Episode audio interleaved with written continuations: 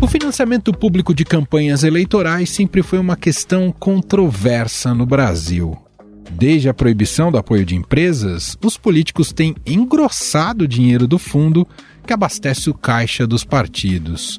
A Comissão Mista de Orçamentos do Congresso Nacional aprovou na semana passada uma proposta que abre caminho para uma quantia de 5 bilhões de reais em 2024 ano de eleições municipais. Outro destaque agora: o Centrão quer aumentar o valor do fundo eleitoral para as eleições municipais de 2024. Parlamentares alegam que os recursos devem ser maiores porque o número de candidatos e de vagas também terá um aumento no próximo pleito. Na campanha de 2022 foram usados quase 5 bilhões de reais para financiar as despesas dos candidatos. Isso só foi possível porque os parlamentares fizeram uma manobra que autoriza eles próprios a tirarem mais 4 bilhões de reais das emendas de bancadas estaduais e turbinar o chamado fundão. Na prática, isso significa que setores importantes como educação, saúde e obras de infraestrutura podem perder dinheiro.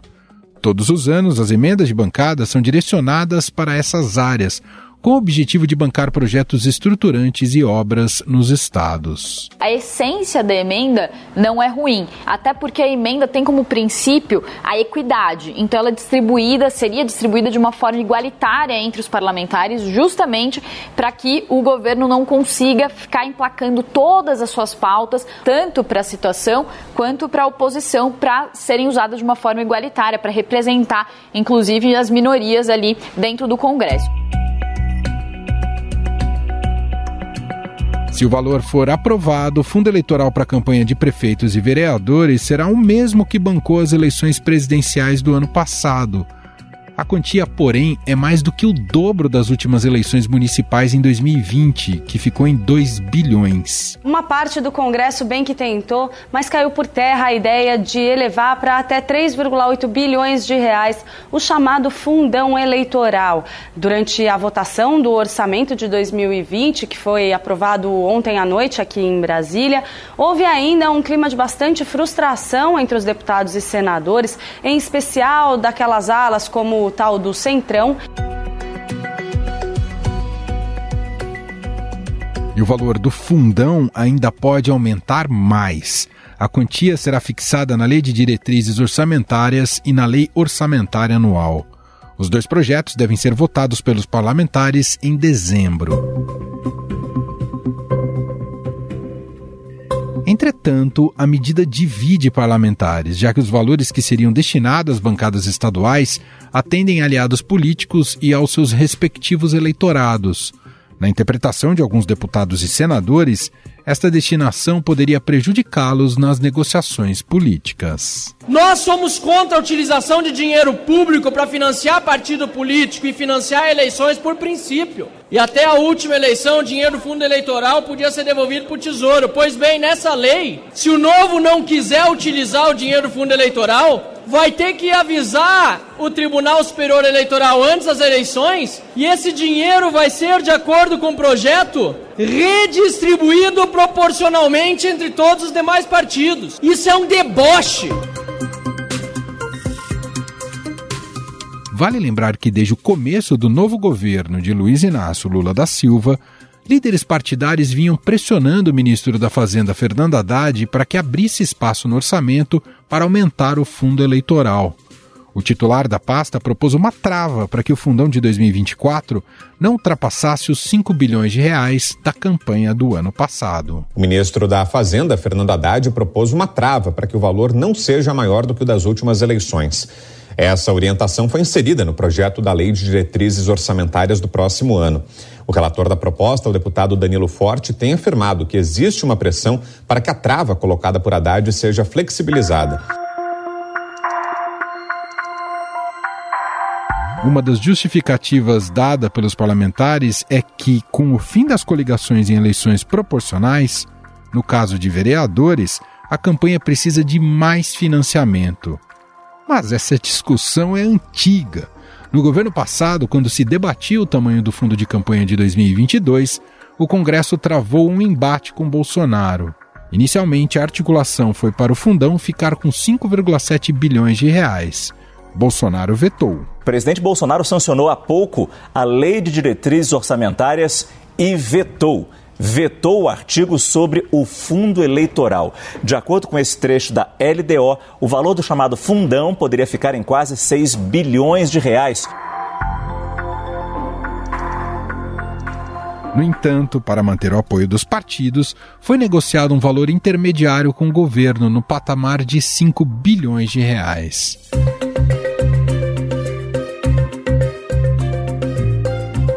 Criado em 2017, o fundo eleitoral é um dinheiro público usado para o financiamento de campanhas durante as eleições.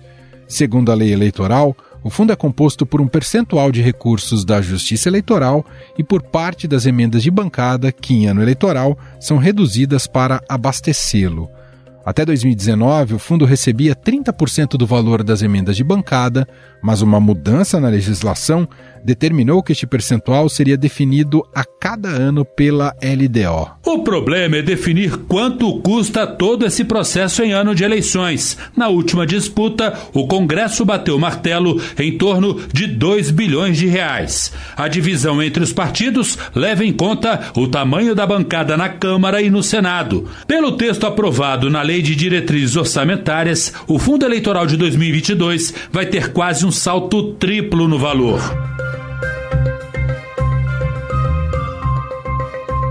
No ano passado, por exemplo, a redução das emendas de bancada impositivas para o abastecimento do fundo foi de 1,3 bilhão de reais. Afinal, dinheiro público deve ser usado para financiar campanhas eleitorais? É preciso estabelecer um teto para o fundo eleitoral?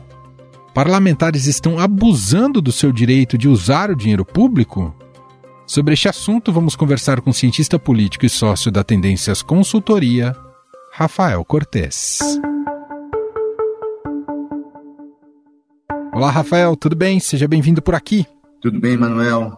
Um prazer estar mais uma vez conversando com vocês e os ouvintes. É um prazer é, estar discutindo temas de política nesse momento de construção orçamentária. Né? O país vai definir suas prioridades para esse ano, prioridades essas que estão expressas lá na, na peça orçamentária. Perfeito. enorme. Perfeito, Rafael. Bom, a cada ciclo eleitoral, o montante que abastece o fundo eleitoral é, sempre chega em patamares significativos né, e, e, e cifras vultuosas que são, é importante a gente sempre frisar, né, são tiradas do orçamento público, né, um abastecimento público de campanha. A perspectiva para as eleições municipais do ano que vem já se fala no valor de 5 bilhões de reais, com uma verba que, inclusive, originalmente seria destinada para educação, saúde e obras de infraestrutura. Como é a própria classe política que decide as regras do jogo, a impressão que se tem, Rafael, é de que se dá a faca e o queijo na mão deles. Então começo te perguntando: passou da hora de se repensar maneiras de limitar essa avalanche de dinheiro para o fundo eleitoral? Olha, Manuel, no mínimo, é fazer um debate o quanto possível mais transparente porque, de fato, como você mencionou, né, a classe política tem um privilégio, que é definir regras que afetam a sua própria sobrevivência.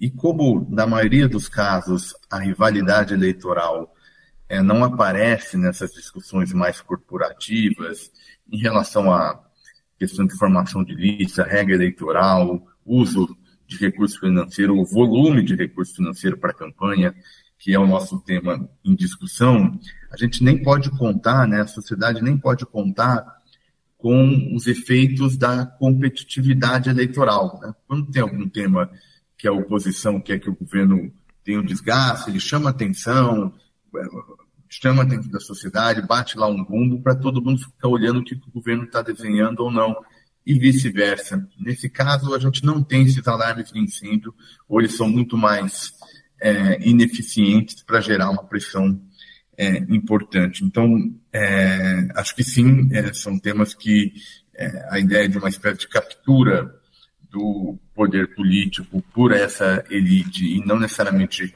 a favor da sociedade se materializa nisso e nos faz pensar maneiras aí de colocar, seja um teto orçamentário ou seja uma discussão separada para essas questões de financiamento político. A gente migrou, Rafael, para o fundo público de campanha depois uh, do, do que significou o financiamento privado né, das campanhas eleitorais, que desembocava naqueles inúmeros escândalos de corrupção, etc. e tal. Mas queria te perguntar, e aparentemente isso foi positivo, foi impositivo e positivo uh, para as questões do país. Mas essa mudança para o fundo público de eleitoral uh, levou a uma disputa mais justa e um quadro mais plural de candidatos qualificou uh, o processo eleitoral necessariamente? É uma boa pergunta, né? A, resposta possível dar ela por completa, né? Mas a minha leitura é de que não. Isso porque, é, a despeito de você ter mudado, né, de um regime e a ideia era justamente essa, ter esse apelo igualitário, ou seja, então vamos proibir doação das empresas jurídicas ah, para eh, minimizar o efeito da desigualdade econômica na competição eleitoral. Isso, na verdade, foi uma decisão do Supremo Tribunal Federal, numa interpretação do Supremo, eh, e aí com esse apelo igualitário. E essa mudança teve um custo, acho que isso tem que estar bem claro para quem está eh, nos ouvindo. Então, uma ideia de que o valor destinado a esse fundo eleitoral. Ele tinha que aumentar. O problema são dois. Primeiro, esse que você mencionou, o perfil da elite política é mais ou menos o mesmo. Isso tem a ver com a distribuição desses recursos. Enquanto a distribuição dos recursos for baseado no atual, na atual força dos partidos, é muito difícil a gente ver esse efeito que se esperava de uma da distribuição de recursos públicos de uma maneira mais igualitária, para que aí tenha-se outro padrão de competitividade, oxigenação do sistema político, aumentando a igualdade de oportunidades entre quem quer concorrer num eventual pleito representativo. Mas a distribuição é com base na força atual dos partidos, ou seja, as grandes legendas recebem mais recursos e aí amanhã, quando tiver nova eleição, como ele tem essa legenda tem recurso maior acaba é, tendo mais chance de fazer a reeleição e aí esse mercado eleitoral não vira tão é, não vira tão competitivo. Acho que esse é o, o, o desafio central. Então não me parece haver evidências de que valeria a pena fazer esse recurso adicional, né, que os parlamentares estão desenhando, pensando em 2024, sob a ótica de que a gente tem ganhos de representação é, e de mudança no perfil da elite política. É, e aqui você toca num ponto importante, porque não é só o valor total para financiamento de campanha, que a gente pode discutir se é muito, se é pouco, se está adequado ou não, mas como ah, você bem frisou, como é distribuído e como é gasto também esse dinheiro, né, Rafael? Porque controle e transparência desse dinheiro uh, não, já se mostrou que não é tão, tão bem uh, fiscalizado no país.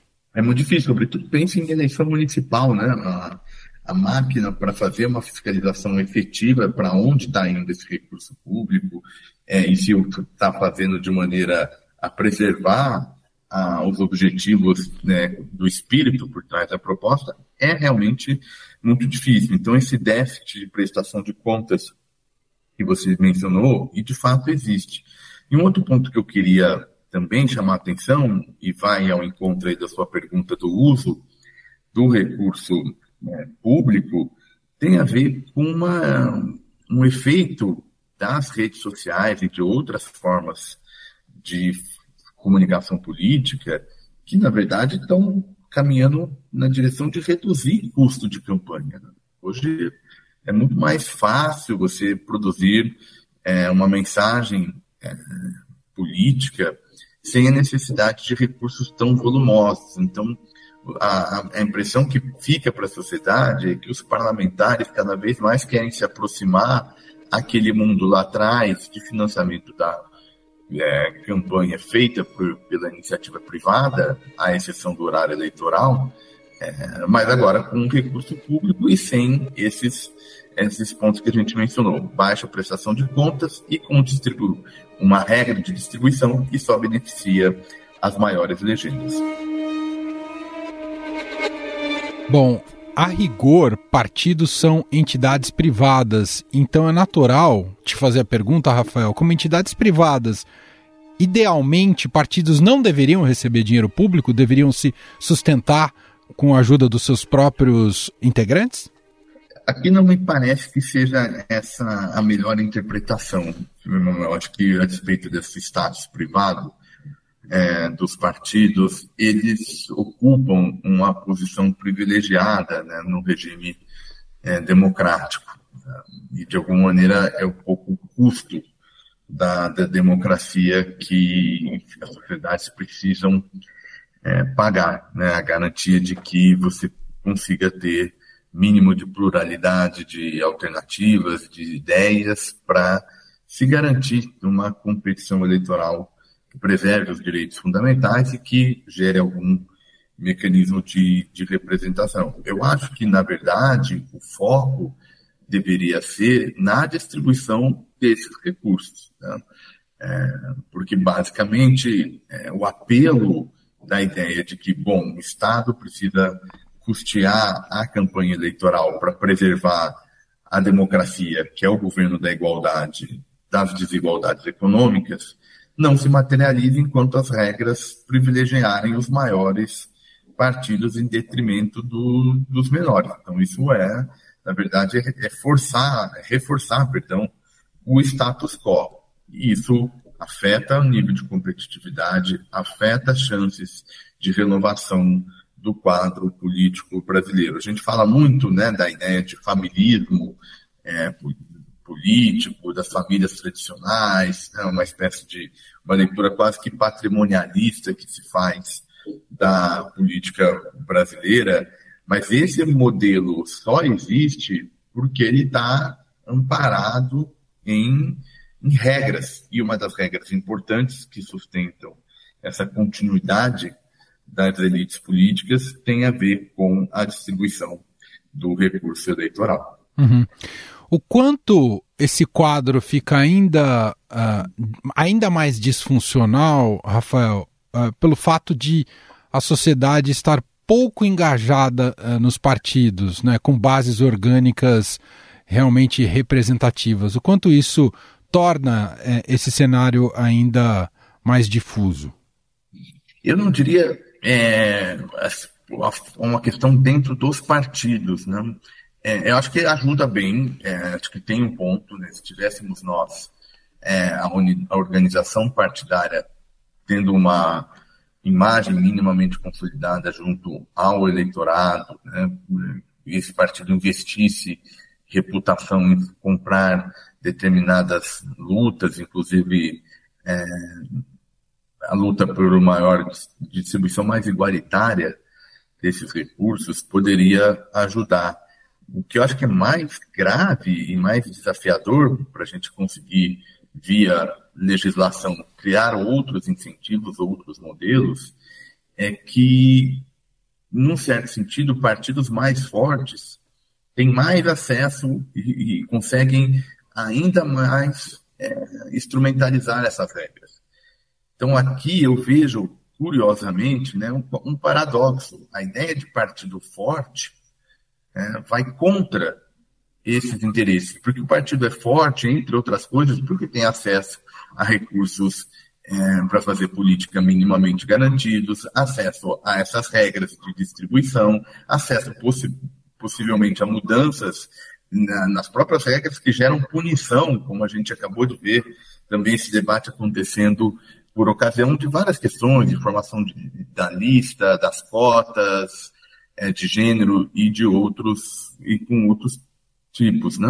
Então, aqui que é o espinhoso disso tudo. O partido forte, curioso, é, paradoxalmente, é o partido que consegue instrumentalizar essas regras. Então, acho que, que é muito mais uma ideia de que a, a sociedade, como soberana, tem uma perda de poder efetiva quando a gente está discutindo regra para o funcionamento do, dos partidos, porque não se a competição eleitoral ela não ajuda. Então isso que é muito desafiador. Uhum. Isso a gente também tem que levar em conta que além do fundo eleitoral de campanha, fundo público eleitoral de campanha, também tem o fundo partidário que também é público, né, e, e, e, que, além do próprio dinheiro que é destinado aos partidos, tem relação com essa representatividade no legislativo, mas também tem a questão da isenção fiscal também, que isso foi retomado né, nas, nas emissoras de rádio e televisão, uh, com isenção fiscal para que eles tenham uh, espaço garantido nas grades dessas emissoras. Então, o, o, volume de dinheiro público não, não é desprezível, né, Rafael? Nem um pouco, nem um pouco. É, na verdade, a gente mesmo antes da, da proibição da doação de campanha, a gente já, por parte de empresas é, privadas, é, a gente já tinha um recurso muito volumoso, oriundo do setor público, para fazer o fechamento das campanhas. Né? O horário eleitoral é, de longe, aquilo que mais gera custo, e isso já há um bom tempo é financiado pelo Estado, ao fim e ao cabo, né? seja com a, um aporte de recursos, seja, como você mencionou, com desonerações é, isenções tributárias. Então, o Brasil é um sistema que já tem essa ambição de alguma maneira, fazer essas correções que poderiam existir num cenário, digamos, que o mercado, a iniciativa privada, preencheria a necessidade e a demanda desses recursos eleitorais.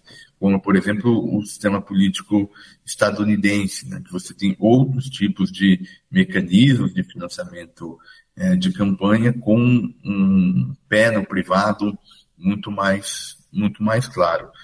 É, o desafiador do Brasil é fazer com que essa distribuição desses recursos públicos é, sigam critérios efetivamente igualitários, já que a sociedade está pagando, entre aspas, né, para esse jogo eleitoral, que ela consiga efetivamente ter pelo menos o resultado esperado, né, que é a maior igualdade de oportunidades. Mas hoje o que acontece? Os grandes partidos acabam capturando uma fatia desses recursos. E aí a eventual renovação que se faça tem que se fazer por dentro das legendas do status quo. Qual que é o problema com isso? É, ninguém é ninguém é bobo falando de política, né? Então os caciques partidários, políticos mais tradicionais, enfim, qualquer imagem que a gente queira dar, eles é que acabam distribuindo, está nas mãos deles esses recursos. Então, os grandes partidos recebem mais. Dentro dessas legendas,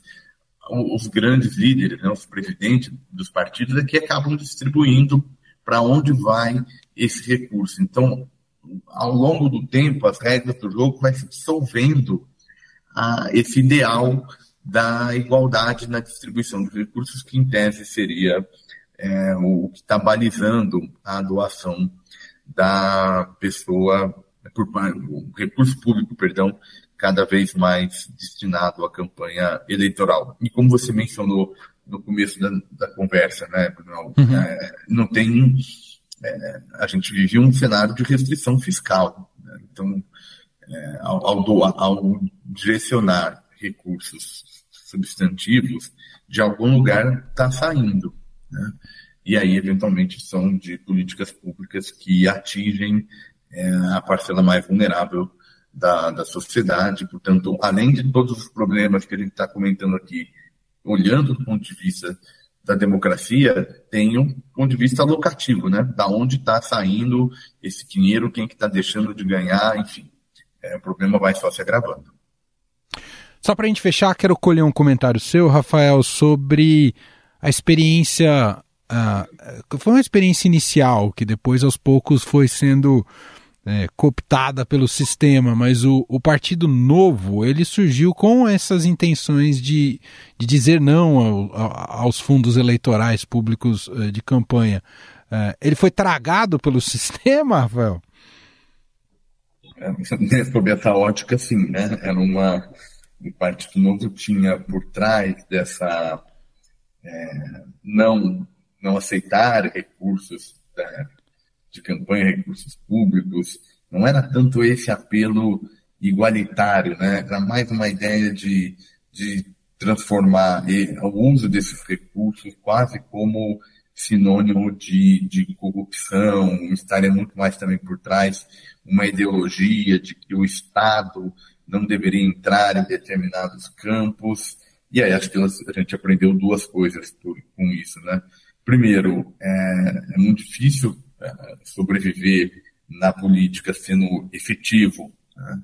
sem acesso a esses recursos, se você não tem uma base para ser a alternativa e o partido não conseguiu construir, mas diz também uma, uma, outra, uma outra questão, né? Acho que, assim, de novo, discursos meio voluntaristas acabam não ajudando pouco uhum. nessa agenda aqui de como controlar esses recursos. O foco realmente tem que ser nas regras, na distribuição de regras que hoje valoriza demais é, grandes legendas. E, em alguma medida a gente precisa tornar mais igualitário esse processo, sob pena de treinar mais recursos do orçamento público para a disputa eleitoral sem os ganhos esperados por um sistema que tem o Estado como um papel, um ator fundamental na distribuição desses recursos. Muito bem, ouvimos aqui Rafael Cortes, cientista político, sócio da Tendências Consultoria.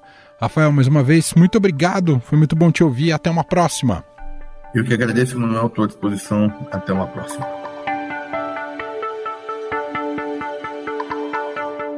Estadão Notícias. Este foi o Estadão Notícias de hoje, segunda-feira, dia 13 de novembro de 2023. A apresentação foi minha, Emanuel Bonfim. Na produção, edição e roteiro, Gustavo Lopes, Jefferson Perleberg e Gabriela Forte. A montagem é de Moacir Biasi. E o nosso e-mail, podcast.estadão.com. Um abraço para você, uma ótima semana e até mais.